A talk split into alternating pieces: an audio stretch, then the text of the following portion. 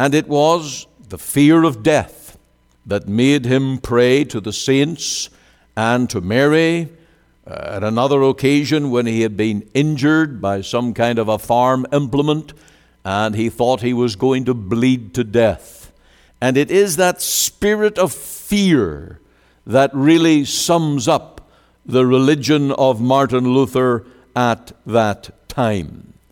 I want to give you a little quote here from an historian. It's just about six or seven lines. And it tells us that Luther wanted peace with God. He yearned and craved for it. He had realized that the world could not grant his heart's desire, and he hoped to find it in the cloister. He certainly did his utmost to obtain it.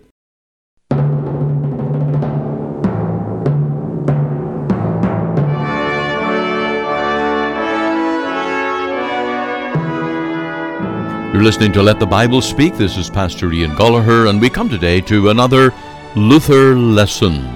Here, after he stood with his 95 Theses, protested against Tetzel, the seller of indulgences, that was pardon for money, Luther stood against the Church of Rome, and his biographer here says, A more formidable resistance than that made by Tetzel was already opposed to Luther. Rome had answered. A reply had gone forth from the walls of the sacred palace. It was not Leo X who had condescended to speak of theology. "'Tis a mere monkish squabble," he said one day. The best way is not to meddle with it. And at another time he observed, It is a drunken German that has written these theses. When the fumes have passed off, he will talk very differently. A Roman Dominican, Sylvester Mazzolini of Priero, master of the sacred palace, filled the office of censor, and it was in this capacity that he first became acquainted with the theses of the Saxon monk. A Catholic censor and Luther's theses, what a contrast! Freedom of speech, freedom of inquiry, freedom of belief come into collision with the city of Rome, with that power which claims to hold in its hands the monopoly of intelligence, and to open and shut at pleasure the mouth of Christendom. The struggle of Christian liberty which engenders children of God, with pontifical despotism which produces slaves of Rome, is typified, as it were, in the first days of the Reformation in the encounter of Luther and Prierio. The Roman censor, prior general of the Dominicans, empowered to decide on what Christendom should profess or conceal, and on what it ought to know or be ignorant of, hastened to reply.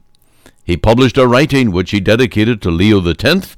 In it he spoke contemptuously of the German monk and declared with assurance that he should like to know whether this Martin had an iron nose or a brazen head, which cannot be broken. And then, under the form of a dialogue, he attacked Luther's theses, employing by turns ridicule, insult, and menaces. This combat between the Augustinian of Wittenberg and the Dominican of Rome was waged on the very question that is the principle of the Reformation, namely, what is the sole infallible authority for Christians? Here is the system of the Church as set forth by its most de- independent organs. And that is the real battle of the Reformation.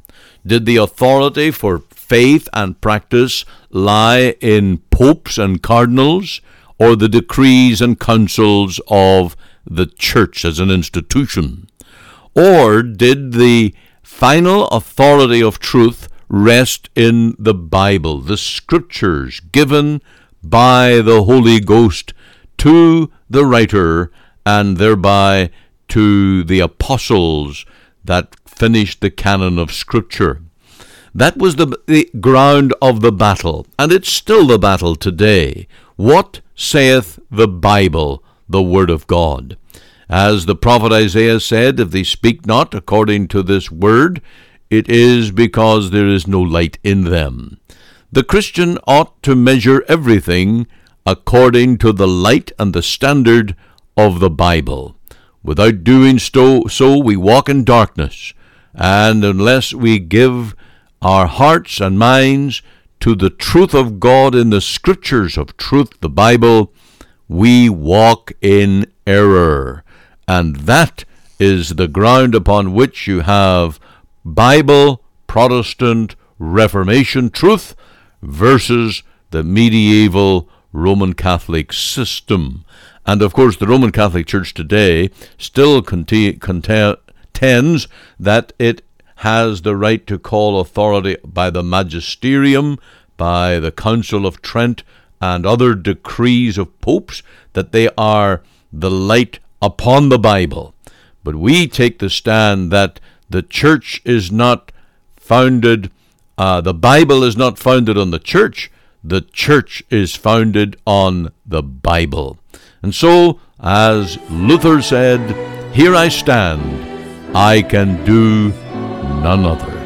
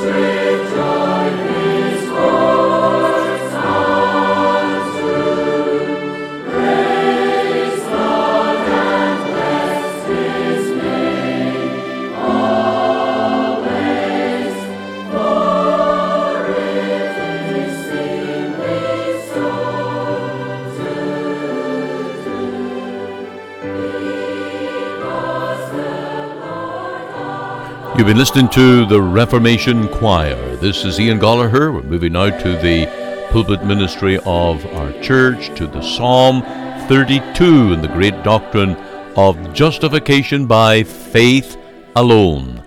May the Lord open your heart, draw you to receive God's word today, that you might know the joy of sins forgiven. Well, we're turning back to Psalm 32, the Psalm 32, and the opening verse tells us, Blessed is he whose transgression is forgiven, whose sin is covered.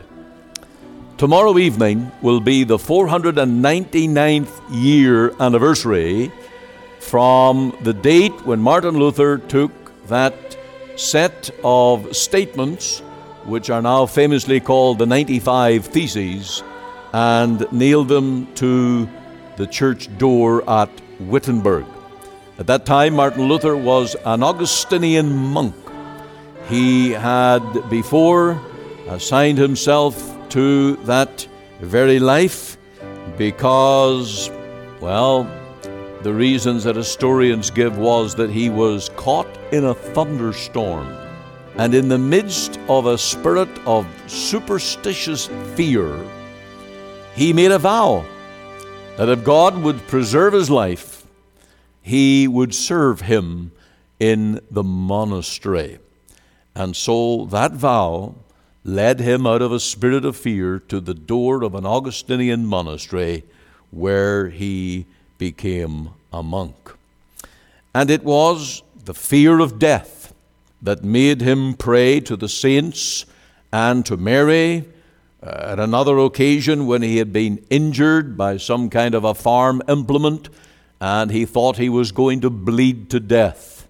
And it is that spirit of fear that really sums up the religion of Martin Luther at that time. I want to give you a little quote here from an historian. It's just about six or seven lines. And it tells us that Luther wanted peace with God. He yearned and craved for it. He had realized that the world could not grant his heart's desire, and he hoped to find it in the cloister. He certainly did his utmost to obtain it. He obeyed the monastic rules scrupulously, performed the most menial services, and went about begging on behalf of the monastery. He was perhaps the most sincere, conscientious monk that ever tried, whoever tried in genuine earnestness to merit salvation by human effort. He even became proud of his humility. A proud saint, he declared later, described his condition at this time. Now, while he was in that struggle and yearning for peace with God, he cried out to what we would call his superior or leader, and he said, My sins, my sins, my sins. That superior was a man called Staupitz, and he seemed to have something of the light of the gospel about him because he pointed Martin Luther to the crucified Lord Jesus. Now, at that time in Luther's mind, he only thought of Christ as a judge, one who was out to clamp down on any that should ever sin. But on that occasion, he was pointed to consider the sympathetic, saving, suffering Savior. I thought this very fitting because we come to remember the Lord's table here today, and we as Christians are commanded to dwell upon the sufferings and the sympathy of the Lord Jesus in his very death. Through that, the light of the gospel shone into Luther's heart. He eventually came to the book of Romans and learned what it is to enjoy righteousness or to be right with God by faith, not by works. And in Romans 4 5, and I want you to look up this text because it's so vital. I want you to take your Bible and look at this gospel statement that became as a ray of hope shining into the heart of this struggling man who so desperately wanted peace with God. And he read these words, Romans 4, verse 5. But to him that worketh not, but believeth on him that justifieth the ungodly, his faith is counted for righteousness. That gospel statement, that gospel truth, caught the heart of Martin Luther. He learned that salvation is not by works, it's not by personal suffering, it's not by his own performance, but that the just shall live by faith. And so you can begin to see that there had to be a reformation within the heart of Martin Luther before there could be a Reformation in Germany, which he would spearhead later. There had to be that gospel light shining into his own soul, bringing peace, bringing an understanding. God doesn't want me to go through a life of earthly suffering that I might one day gain heaven. But God sent his Son to suffer for me, that by me looking away from self, looking unto Jesus only, I am saved by faith alone. And that became the liberating doctrine, not only which saved Martin Luther himself, but which he became the preacher par excellence in Germany. So I want to preach to you today a little more of this liberating doctrine that we are not justified by our works, but that we are justified by our faith. And I want to do so today from the Psalm 32, which we read together already this morning. The Psalm 32 is really filled with this doctrine of justification by faith. Now, you might say it's the Old Testament, but you must remember justification is not just Pauline, it's not just the doctrine of Paul, it's not just the doctrine of the Lord Jesus, it's the doctrine of the whole Bible. It really is the one way that a sinner can be right with God from Genesis to Revelation. And it is revealed, of course, in the life of Abraham. He is the outstanding example of a man justified by faith, but also David. And in this Psalm 32, you have the really the thoughts, the meditations of David as he comes from the guilt, the complaint, the terror of his own sin into the blessedness of being justified by faith. And in this, we're going to look at the standard of justification, the need for it, the provision of justification, the personal application of it, and then the great blessings of justification. So let this psalm lead us into this doctrine of justification today. Now, the standard, you'll notice in verse 1, the standard is set out Blessed is he whose transgression is forgiven, whose sin is covered. What is the standard? Total forgiveness.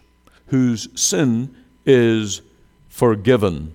Whose sin, not sins, but sin in the aggregate, sin in its totality, is covered. And such is the demand of God's holiness because all sin has to go. All sin has to be pardoned, or we're not pardoned at all. If sin is not pardoned, then it must be punished. That's the only alternative. And so the standard of righteousness, the standard of justification, has to be total, absolute forgiveness. Now, this is based on the very character of God, because He is infinitely holy and He is just, He's upright. He cannot flex the law, He cannot bend the rules. You are either right with God or you are under His condemnation. God cannot be an unjust judge. He cannot merely pass over sin here or there arbitrarily.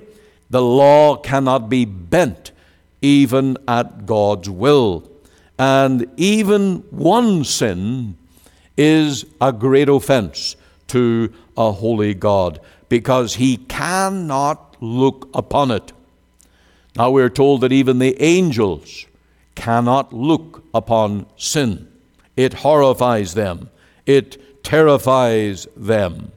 And if angels cannot look upon sin, saints in heaven cannot look upon sin, it only follows that a holy God cannot abide, he cannot tolerate, he cannot look upon sin, because sin is an offense to the very character of God. Now, I want to talk a little about this offending God, because that seems a strange concept to a lot of people.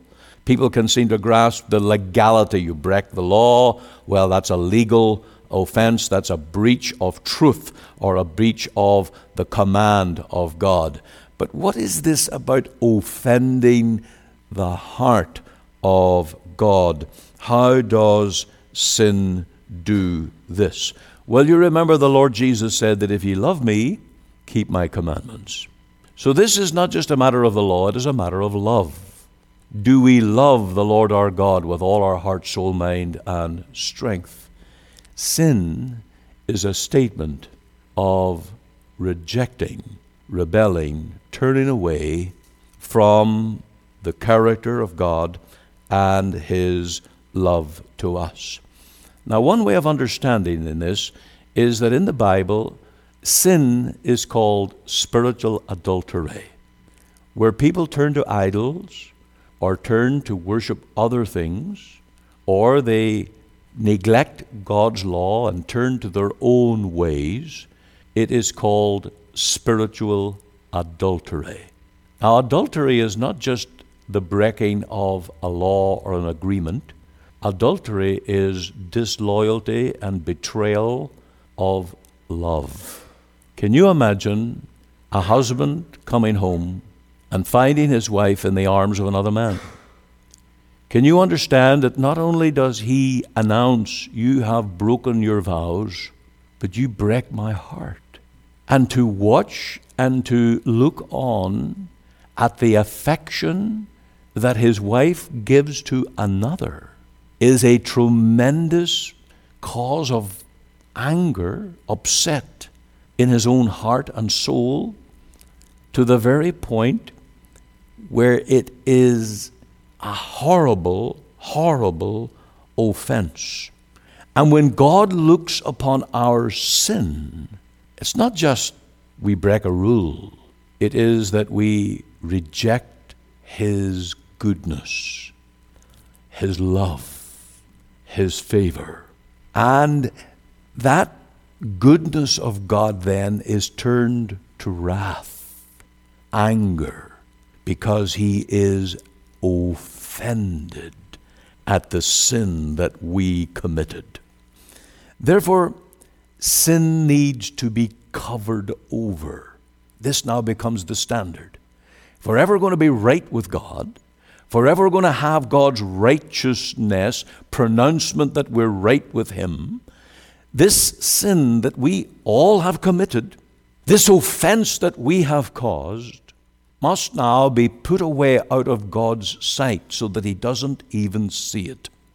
And here in Psalm 32, we have this emphasis made Blessed is he whose transgression is forgiven, whose sin is covered. Uh, that's the Hebrew word for atonement, by the way, covering over.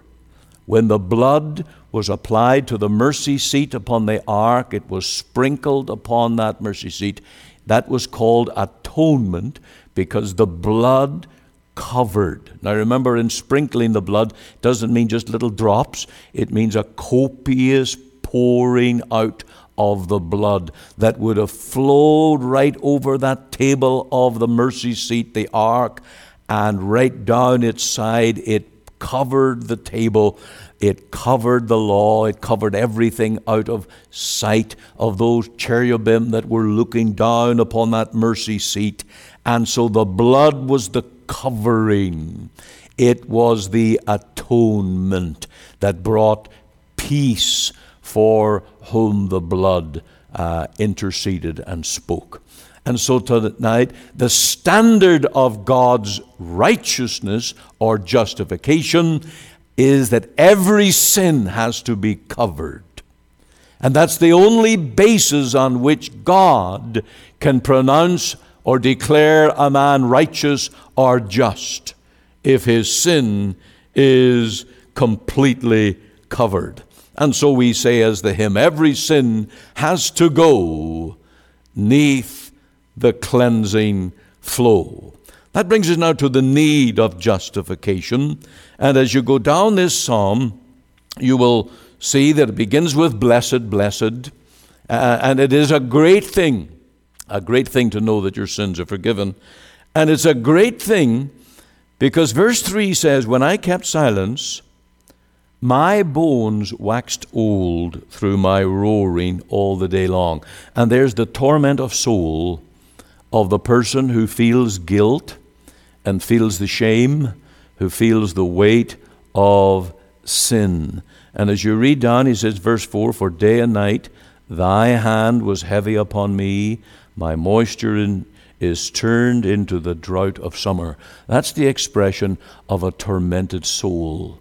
And it's just like Martin Luther in the monastery, where in that cell he fasted himself almost to death, where he went through nights upon nights without sleep, where he rejected food and, and, and denied his body the essentials of life in an attempt to get rid of this torment, this weight of sin. Uh, you remember how he, he talked to his superior, My sin, my sin, my sin. He felt the torture and the torment of that. The torment of a guilty conscience is a horrible and a desperate thing. I think it will make up much of hell. Hell will be torment of conscience. There will be no relief, no release from the guilt of sin and the plague that it works within the heart. The only relief is what David found here in verse 5 is to confess your sin. He says, I acknowledged my sin. That's like a criminal giving himself up at the police station. That's like him going in and he says, I can't live with myself anymore. I can't hide this anymore. I'm going to just acknowledge. I'm just going to go in and put it all on the table and tell to the authorities I'm the man, I'm the criminal, book me for the crime. And there is within the release of the, the sense of torment and guilt and the hiding of shame. And not only did David acknowledge it, but we're told here in verse 5 I said, I will confess my transgressions unto the Lord. And praise God, look at the answer. And thou forgivest mine iniquity. There is the pardoning mercy of God at work in David's life. That was the great need that he had. Now, Psalm 32, we're not told when it was written, for what occasion, but we know of some glaring great sins in David's life. And in this occasion, he couldn't live with it. There was such a deep seated need in his heart. And that is the case of many. That is the case of multitudes today. Might be even true of you today. You are carrying a tremendous burden, and within you, you are crying, My sin, my sin, my sin. What shall I do? The answer is confess it. Here is the need for justification. You need to be pardoned. You need to hear those words The Lord forgave my sin.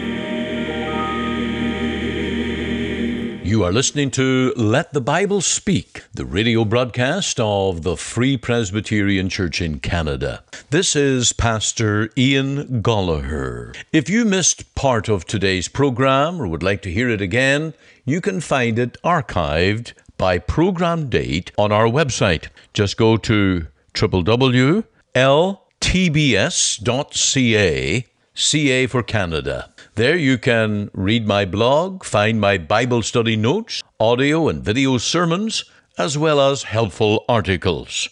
Or you can go to our podcast on iTunes. We're on the air Sundays at 9:30 a.m. for our full church broadcast and Monday to Friday 5 a.m. and 5 p.m. on this station to bring you the gospel from our Free Presbyterian Church here in Cloverdale. We also invite you to our church services on Sundays 10:30 and 6 p.m. Through our website you can listen and view to our online services at 10:30 and 6 p.m. Make it your Sunday worship. Click on the Live Now button on the home page of our website. Or if you would like to talk with me one on one as a pastor, please give me a call. The phone number is 604 897 2040. The mailing address is 187 9058 Avenue, Surrey, BC, V3S1M6. We're located just two blocks north of number 10 Highway on 188th Street. Our website again is ltbs.ca, you can join us Monday to Friday, 5 a.m., 5 p.m., here on the station as we let the Bible speak.